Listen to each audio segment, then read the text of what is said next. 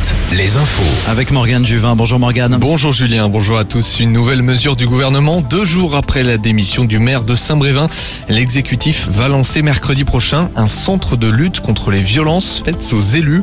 Pour rappel, le domicile familial de Yannick Morez avait été incendié en mars dernier. Il a dénoncé dans une lettre le manque de soutien de l'État. L'élu sera auditionné par le Sénat également mercredi prochain et reçu dans la semaine par la première ministre. Ce fait divers, la nuit dernière près de Nantes à Saint-Herblain, un homme cagoulé a braqué avec un pistolet un couple qui est rentré chez lui vers 2 heures du matin. Malgré le choc, le couple a réussi à se débattre pour maîtriser l'agresseur jusqu'à l'arrivée de la police. L'agresseur voulait entrer dans la maison. Le mari a réussi à le bloquer en coinçant son bras dans la porte.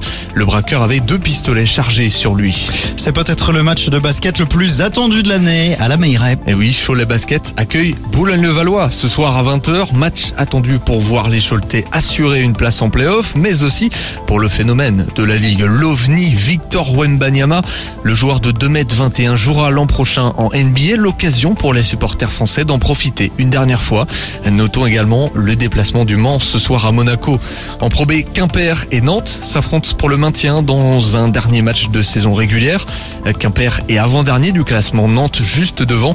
Les deux derniers descendent en National 1. Les autres rencontres du jour. Angers en déplacement chez le leader Saint-Quentin. La Rochelle à domicile contre Saint-Vallier et Orléans face à Vichy-Clermont.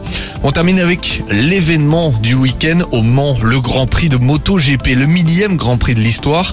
Pour l'occasion, plusieurs portions d'autoroute sont gratuites aux motards jusqu'à lundi. C'est le cas de la portion entre Saint-Arnaud et Le Mans, Nantes et Le Mans, mais aussi sur l'A28 pour ceux qui viennent de Tours. Le départ de la course, lui, est prévu dimanche à 14h, Julien. Merci Morgane. L'info continue sur alouette.fr et sur l'appli Alouette.